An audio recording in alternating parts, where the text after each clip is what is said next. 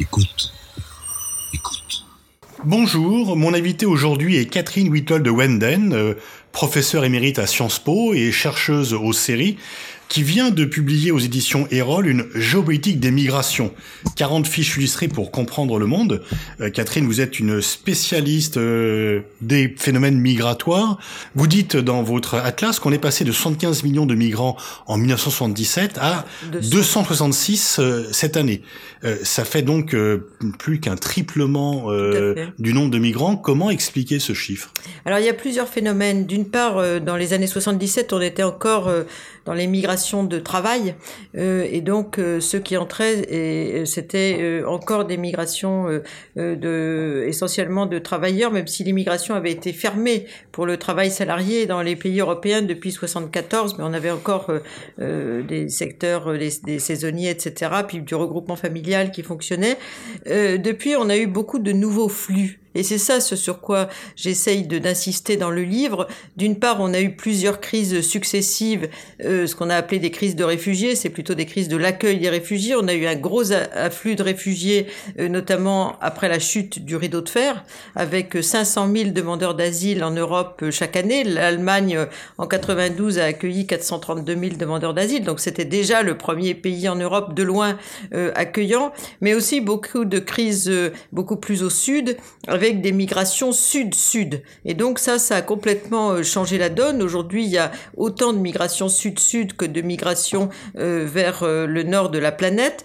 et on a eu la crise algérienne, on a eu la crise de l'ex-Yougoslavie, on a eu notamment la crise afghane, irakienne, syrienne. Et tout ça, ça a amené des millions de réfugiés dans les pays voisins des crises, mais aussi vers l'Europe avec le pic de 2015, 1,2 million de réfugiés il y a aussi les déplacés environnementaux. Pour l'instant, le tiers seulement sont des migrants internationaux. La plupart des autres sont des migrants internes dans leur propre pays. On a euh, des, des, migrations de plus en plus nombreuses de regroupements familiaux puisque l'immigration s'installe, y compris dans des pays européens euh, qui n'étaient pas initialement des pays d'immigration, d'installation.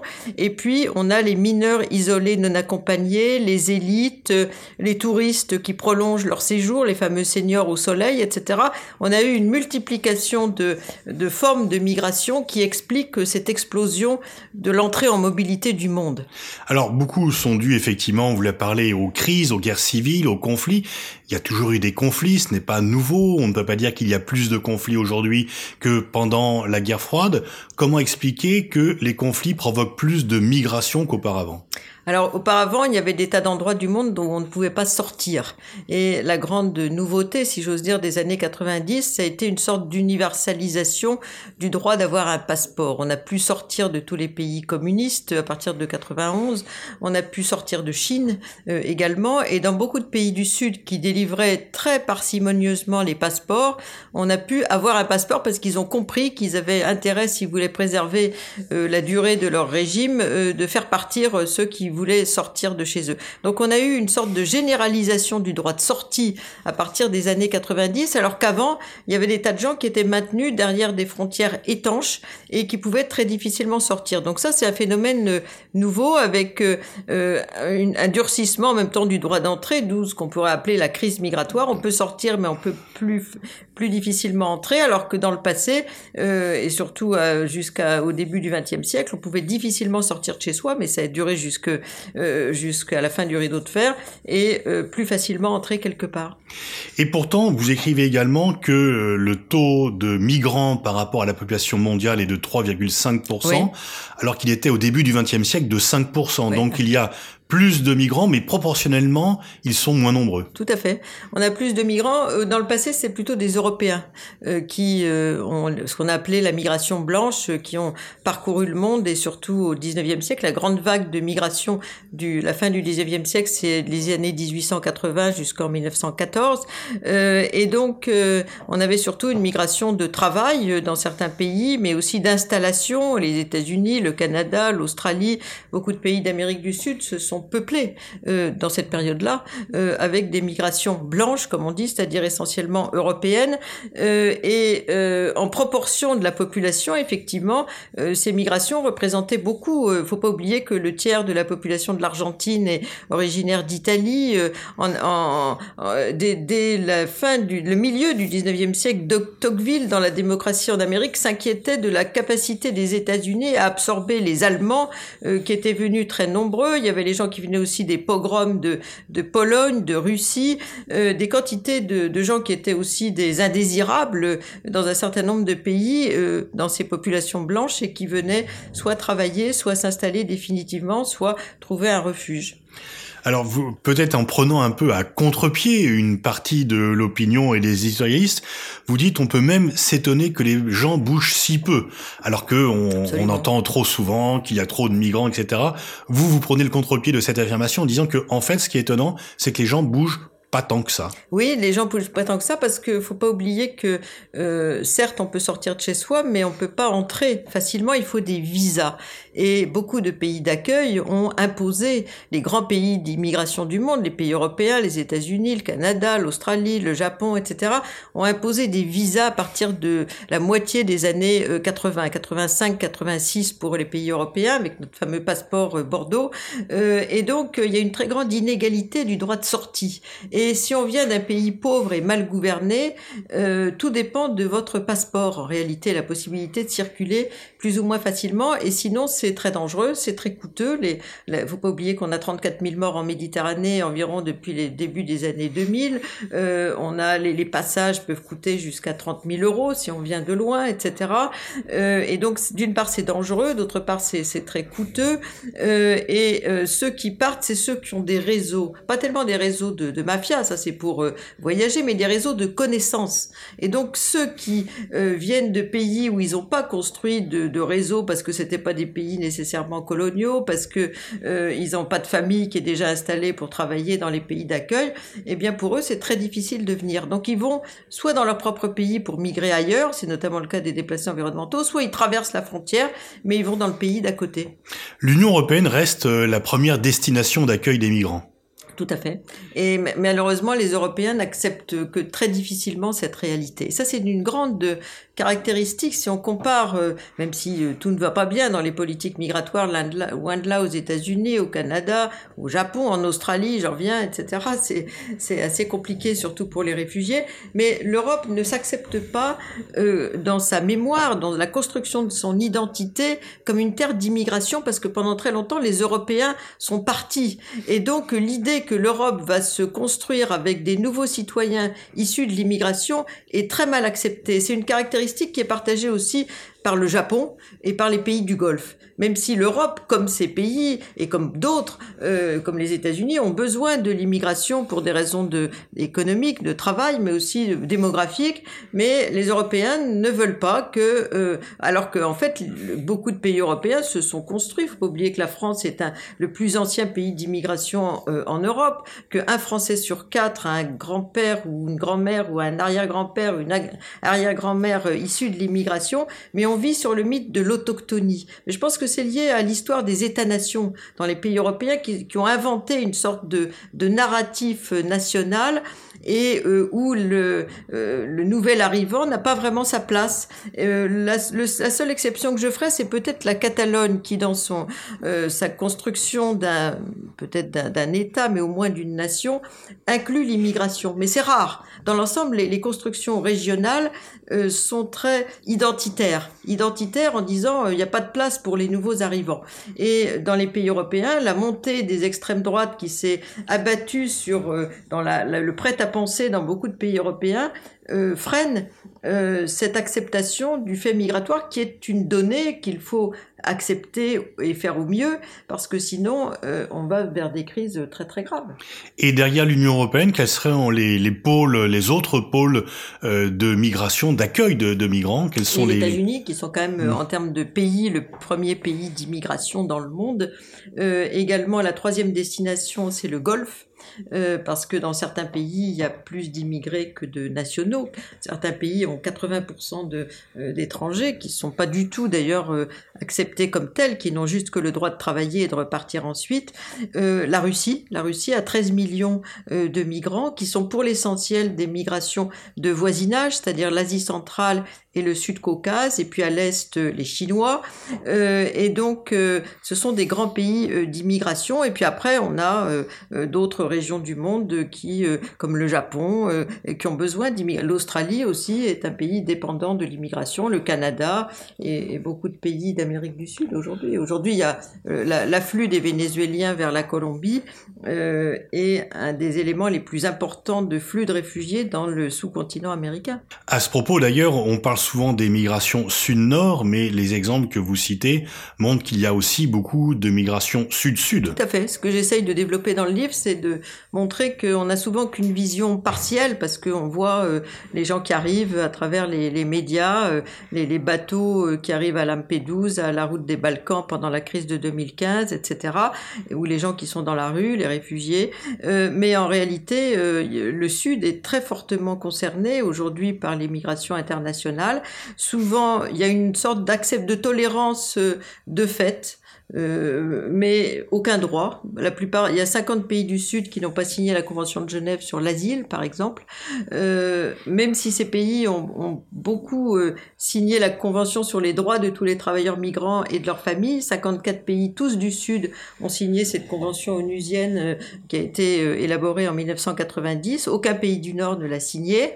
il y a très peu de droits sociaux dans le Sud. Parfois, le regroupement familial, comme dans les pays du Golfe, n'est pas donc, euh, euh, c'est, à mon avis, c'est très préoccupant parce que ces pays deviennent des pays d'immigration et il faut qu'ils s'adaptent aussi à cette réalité. Le Maroc a commencé une petite régularisation euh, il y a quelques années, il commence à appliquer un peu le droit d'asile, mais il y a beaucoup de pays du Sud qui ne sont pas signataires de la Convention de Genève sur l'asile, par exemple. Et puis il y a aussi les migrants internes, les déplacés au sein de leur propre pays. 740 millions, donc ça veut dire qu'on a un milliard de la population mondiale qui est en mouvement aujourd'hui.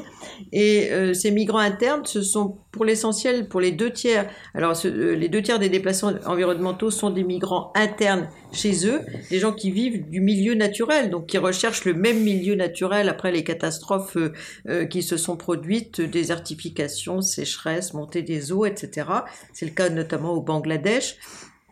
On a euh, également euh, des migrations de réfugiés. On a beaucoup de IDPs, comme on dit en anglais, Internally Displaced Persons, qui sont des gens qui sont déplacés dans leur propre pays, souvent aidés d'ailleurs par le HCR. C'est une sorte de doctrine du, du HCR, du Haut Commissariat aux réfugiés, qui a été élaborée euh, dans les années 90 par Madame Ogata, qui trouvait que c'était plus simple d'avoir des réfugiés dans leur propre pays, aidés par les ONG, que de les traiter comme demandeurs d'asile sur le plan international. Euh, on a également euh, des migrations de femmes. Beaucoup de femmes ne vont pas très loin, donc elles vont rester migrer. C'est le cas au Mexique, par exemple. Les migrations rurales vont migrer vers Mexico, migration féminine. Euh, on a aussi ce phénomène à l'intérieur de l'Afrique subsaharienne, pas seulement des prostituées, mais beaucoup de commerçantes qui migrent pour proposer des produits africains et, accompagner les, migrants, y compris dans des régions où il y a un exode rural important. Euh, et les mineurs isolés qui vont pas toujours très loin et parfois les crises euh, font que les enfants des rues traversent les frontières mais très souvent ils restent chez eux. Donc euh, l'essentiel des migrations internationales sont des migrations des migrations tout court des migrations sont des migrations internes et seulement le tiers sont des migrations internationales. Vous parlez d'un paradoxe d'un monde qui valorise la mobilité et qui discrimine les migrants. Tout à fait. C'est étonnant on est dans un monde où on, on considère que la mobilité est un facteur de modernité, euh, même pour les étudiants. On a construit les programmes Erasmus, Erasmus+, qui sont considérés comme un succès. L'Union européenne a, célébré les 30 ans euh, d'Erasmus en 2017 et on considère que pour la formation, c'est toujours bien d'être sorti de chez soi et d'être allé à l'étranger, que c'est dynamisant, on valorise le voyage, le tourisme aussi, et en même temps, c'est un monde curieux puisque ceux qui circulent ont beaucoup moins de droits que ceux qui sont sédentaires. Très souvent, il y a beaucoup de tracasseries qui sont liées au statut, et notamment euh, à la prolongation du séjour euh, de gens qui sont entrés soit comme touristes, soit comme étudiants, ou soit comme euh, travailleurs de courte durée. et également, l'accès à, la citoyenneté est souvent difficile, sauf dans les pays de droit du sol, mais la plupart des pays du monde sont des pays de droit du sang. Tous les pays d'islam sont des pays de droit du sang. Tous les pays, l'essentiel de l'Asie est un monde de, de droit du sang où il est très difficile d'acquérir la nationalité et donc le monde n'est pas fait finalement pour euh, s'adapter alors euh, à ces migrations, alors qu'il valorise par ailleurs cette forme de mobilité comme comme élément de la modernité. Donc c'est paradoxal. Vous écrivez également que autrefois les pays de départ étaient puissants, les pays d'arrivée faibles, et que là c'est l'inverse. Ah, donc il est plus difficile. Avant il était difficile de partir. Aujourd'hui il est difficile d'arriver. Exactement.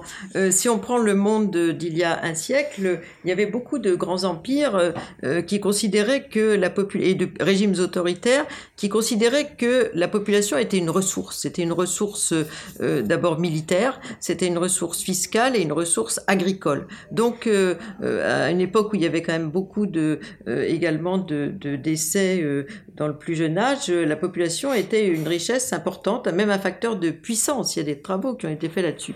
Et donc ces régimes rendaient très difficile la sortie euh, du territoire. La plupart des gens n'aspiraient pas nécessairement d'ailleurs à sortir, et euh, c'était euh, des, des, puissances du monde, les, les, grands empires, entre autres.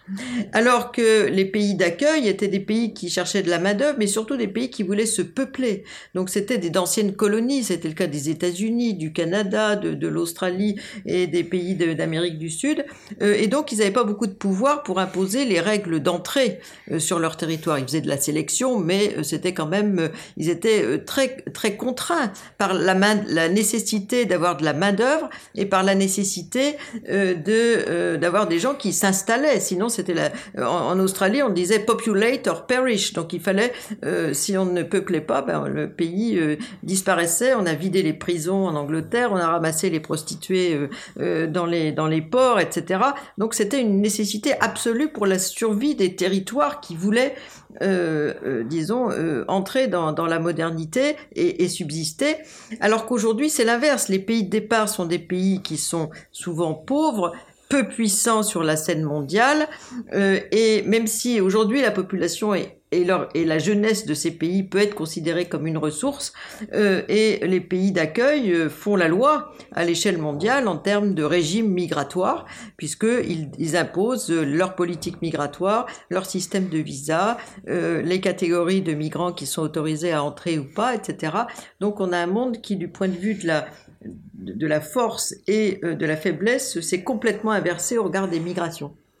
Vous pensez qu'il faudrait mettre, euh, inscrire dans les droits de l'homme pour le XXIe siècle euh, la mobilité, en faire, vous dites en faire un bien public mondial? Oui, tout à fait. Enfin, c'est pas moi qui le dis, c'est c'est Kofi Annan quand il était secrétaire général des Nations Unies qui avait construit là-dessus le, Forum mondial de migration et développement qui existe toujours, qui essaye de dénoncer un certain nombre de, disons, de calendriers, de cahiers des charges pour améliorer les droits des migrants. Et c'est de c'est des travaux de ce forum que c'est euh, qui est né le pacte de Marrakech de 2018 euh, pour une immigration sûre, ordonnée et régulière. Donc ça aussi, c'est l'idée de la mobilité prise en compte de façon légale. Euh, et euh, cette idée, c'est que la migration rapporte en fait aux migrants, elle rapporte aux pays de départ, elle rapporte aux pays d'accueil. Aujourd'hui, la mobilité, c'est une richesse importante pour les pays de départ. C'est pour ça qu'ils sont pas toujours prêts à accepter qu'on leur impose de fermer leur, d'interdire les, les, sorties du territoire. 530 milliards de dollars ont été envoyés l'année dernière, enfin 2019, par les migrants dans leur pays d'origine. C'est bien plus que l'aide publique au développement. Trois fois, quatre fois plus que l'aide publique au développement. Donc c'est considérable. Euh, et par ailleurs, euh, le droit on, peut se dire pourquoi est-ce que finalement euh, c'est une très grande injustice que d'après son passeport de pouvoir sortir ou pas. donc l'idée que la mobilité soit un, un bien public mondial est une idée qui avance si j'ose dire, dans les agendas internationaux, même si, ce que je dis aussi d'ailleurs, c'est que chaque pays, on est dans un monde d'État, euh, chaque pays a le droit d'interdire ou de limiter les entrées. Mais si déjà le principe et celui de la mobilité, ça obligera les pays à justifier euh, les refus euh, d'entrée euh, et donc ça permet de prendre conscience de façon beaucoup plus forte que la simple dissuasion, répression dans laquelle on est aujourd'hui euh, euh, du poids des migrations sur la scène internationale. Alors le pacte de Marrakech, le grand emplacement, il y a beaucoup de théories euh, qui circulent comme quoi le pacte de Marrakech ouvrirait les frontières sans aucune restriction, le danger sur l'identité. Que répondez-vous à ce que l'on entend très souvent sur les phénomènes migratoires qui seraient une menace pour l'identité nationale Alors, euh, je pense que alors le pacte de Marrakech ne parle pas du tout de l'identité nationale, ni même du grand remplacement. Il essaye de euh, tirer les leçons du, forum qui a été créé par Kofi Annan depuis 2006, euh, et il essaye d'énoncer une sorte de, feuille de route, si j'ose dire, avec 23 euh, points à suivre par l'Assemblée générale des Nations Unies pour ce qui est des migrations, et avec 5 points pour les migrants, pour les réfugiés suivi par le HCR pour euh, avoir un agenda pour accorder plus de droits euh, aux migrants. Donc ça, c'est très précis. Et ça concerne euh, donc euh, les différentes formes de migration, y compris les déplacés environnementaux. On ne parle pas euh, du vivre ensemble, on ne parle pas du grand remplacement, on ne parle pas de l'identité nationale, mais c'est vrai que l'année dernière, il y a un an exactement, l'extrême droite, et notamment en France, le Rassemblement national avait dit que dans le dos des populations, on allait rouvrir les frontières et on allait tous azimuts, donc laisser les migrants se répandre à travers le monde. Donc ça, ça fait partie des, fake news, si j'ose dire. Euh, rien de tout ça dans le pacte de Marrakech qui essaye de montrer que la migration doit être, si possible, légale, contrôlée, régulière, pour mettre en pièces euh, les passeurs, le monde des passeurs. il y a eu un rapport des Nations Unies euh, du département des droits de l'homme en 2017 sur l'enfer libyen. Il faut pas l'oublier, avec des, situations tout à fait dramatiques, les morts en Méditerranée et également les sans-papiers qui restent des années parfois en attendant une régularisation, euh, les déboutés du droit d'asile, parfois ce qu'on appelle les ni, ni, ni expulsables, ni régularisables, pour essayer de, euh, de mettre fin à des situations grises, si j'ose dire, euh, comme celles dans lesquelles on est. Donc ça, c'est un, point. l'autre, l'autre aspect, le grand remplacement, pour l'anecdote, si j'ose dire,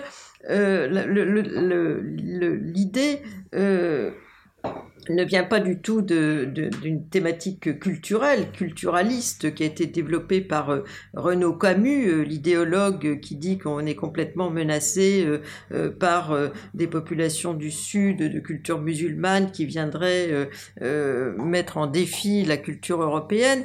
il a repris le thème, le, mot du grand remplacement. Mais le mot avait été employé par un, un discret démographe des Nations Unies qui s'appelle Joseph Grimblat, qui avait fait une sorte d'exercice statistique euh, pour dire et démographique pour dire voilà si on veut en, constatant un rapport de 2000 euh, de l'ONU euh, le vieillissement d'une partie de la population du monde Europe notamment et Russie Japon etc y compris États-Unis en disant finalement si on veut rééquilibrer euh, la pyramide des âges, si on veut rééquilibrer les actifs par rapport aux inactifs, si on veut répondre euh, aux besoins de main-d'œuvre, on a besoin de temps pour chaque scénario euh, de migration. Bien sûr, on est très en deçà avec les entrées légales des, propositions de Joseph Grimblack, qui n'était qu'un exercice de démographe simplement. Et euh, ensuite, son, euh, son étude a été euh, intitulée Le grand remplacement, The Great Replacement. Et donc, ça a été repris, bien sûr, c'était un succès médiatique qui a rien à voir avec ce que dit Joseph Grimblat, qui avait écrit, d'ailleurs, je lui avais demandé d'écrire un, article dans Esprit quand le rapport est sorti, mais que c'était un truc très technique, tout ça. Et en fait, par Renaud Camus d'abord, puis ensuite par Marine Le Pen, en disant formidable, ça y est, on est, on est complètement dans un contexte d'invasion. Euh, les, euh, ça va être euh, donc la les, églises vont devenir des mosquées, etc. C'est la Reconquista à l'envers, euh, et c'est un, thème qui malheureusement a eu beaucoup de succès, qui, est articulé autour d'un certain nombre d'auteurs euh, comme, euh, comme Welbeck, comme Zemmour, etc. On, arrive à l'issue de l'entretien. Juste pour cela, comment expliquez-vous que sur ce sujet-là, les chercheurs en sciences sociales ont assez peu accès au débat public et que ce sont des polémistes qui, en fait, se basent sur des intuitions, des convictions personnelles, mais sans aucune, sans aucun fondement scientifique. Comment expliquer que les polémistes l'emportent sur les chercheurs en sciences sociales? Alors, je pense qu'il y a plusieurs raisons. J'ai écrit d'ailleurs là-dessus un, petit texte dans, Esprit qui a été repris par euh, une, en reprenant le paradigme de Max Weber, euh, savoir-pouvoir. Et je me dis, comment se fait-il que sur l'immigration, on soit si peu écouté? Même les chercheurs sur l'environnement sont un peu plus écoutés malgré l'échec apparent de la, COP de Madrid. Euh, et je me suis dit plusieurs choses. D'une part, euh, pendant très longtemps, euh, les chercheurs sur ces sujets-là étaient suspects euh, d'être, euh, disons, des, euh, je dirais pas des fantaisistes, mais des, des gens qui étaient un peu trop politisés pour être écoutés par les politiques. Et je crois que ça, ça a beaucoup marqué parce que certains étaient des militants d'un certain nombre de causes depuis les années 70, et donc ça entachait euh, le euh, sérieux, par ailleurs, de leurs travaux. Euh, la deuxième raison, c'est que les décideurs sur ces sujets de migration regardent surtout les sondages. Il y a maintenant, il y a 50 ans de savoir sur les thématiques migratoires, mais la plupart de ces travaux, très savants, très sérieux, souvent avec un effort de lisibilité, ce qui est le cas pour le, géopolitique des migrations qui vient de sortir, en fait ne sont pas lus par les décideurs. Eux, ils vont regarder le, le les, scores de l'extrême droite euh, dans les différentes consultations électorales et les sondages d'opinion Eurobaromètre de Bruxelles ou à l'intérieur des États euh, pour euh, décider de leur politique migratoire en se disant comment est-ce que je vais pouvoir grignoter une partie de l'électorat sur le thème de l'immigration. Et comme une partie des migrants non européens ne sont pas électeurs, notamment en France, euh, c'est relativement facile comme jeu, mais euh, ça nuit à une approche rationnelle du sujet. Merci euh, Catherine Whittle de Wenden pour cet entretien et donc je renvoie à la lecture de votre livre Géopolitique des migrations qui vient d'être publié aux éditions Erol.